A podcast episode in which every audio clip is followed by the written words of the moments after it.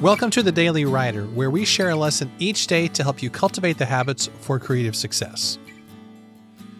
Every writer has felt like this at one time or another. You're chugging along with your content and things are going smoothly. The ideas are flowing and you're feeling fantastic.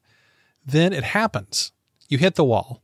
The creative juices have dried up and you sit there wondering where do you go from here? Well, it happens to the best of us even to the very best of us, like Ernest Hemingway, for example. What did he do when he was feeling blocked?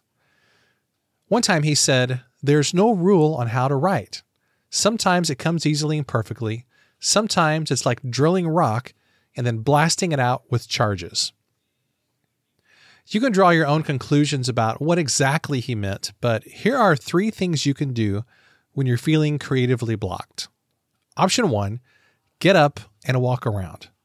Scientific studies have shown the connection between creativity and exercise. The simple act of changing your scenery and getting your blood pumping has amazing benefits for your creative mind. Option two, take a break. We writers can be workaholics, never stopping for hours on end. So give your mind a break and then come back to your work later. Let your subconscious mind work and solve the problem on your behalf.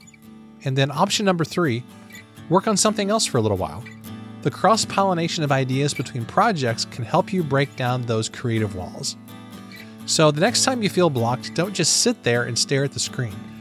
I know it's easy to do, but be proactive and start drilling and blasting and taking action. If it worked for Hemingway, it'll probably work for you and I as well. Hey, thanks so much for listening to today's episode. For more, you can visit us at dailywriterlife.com. Thanks, and I'll see you tomorrow.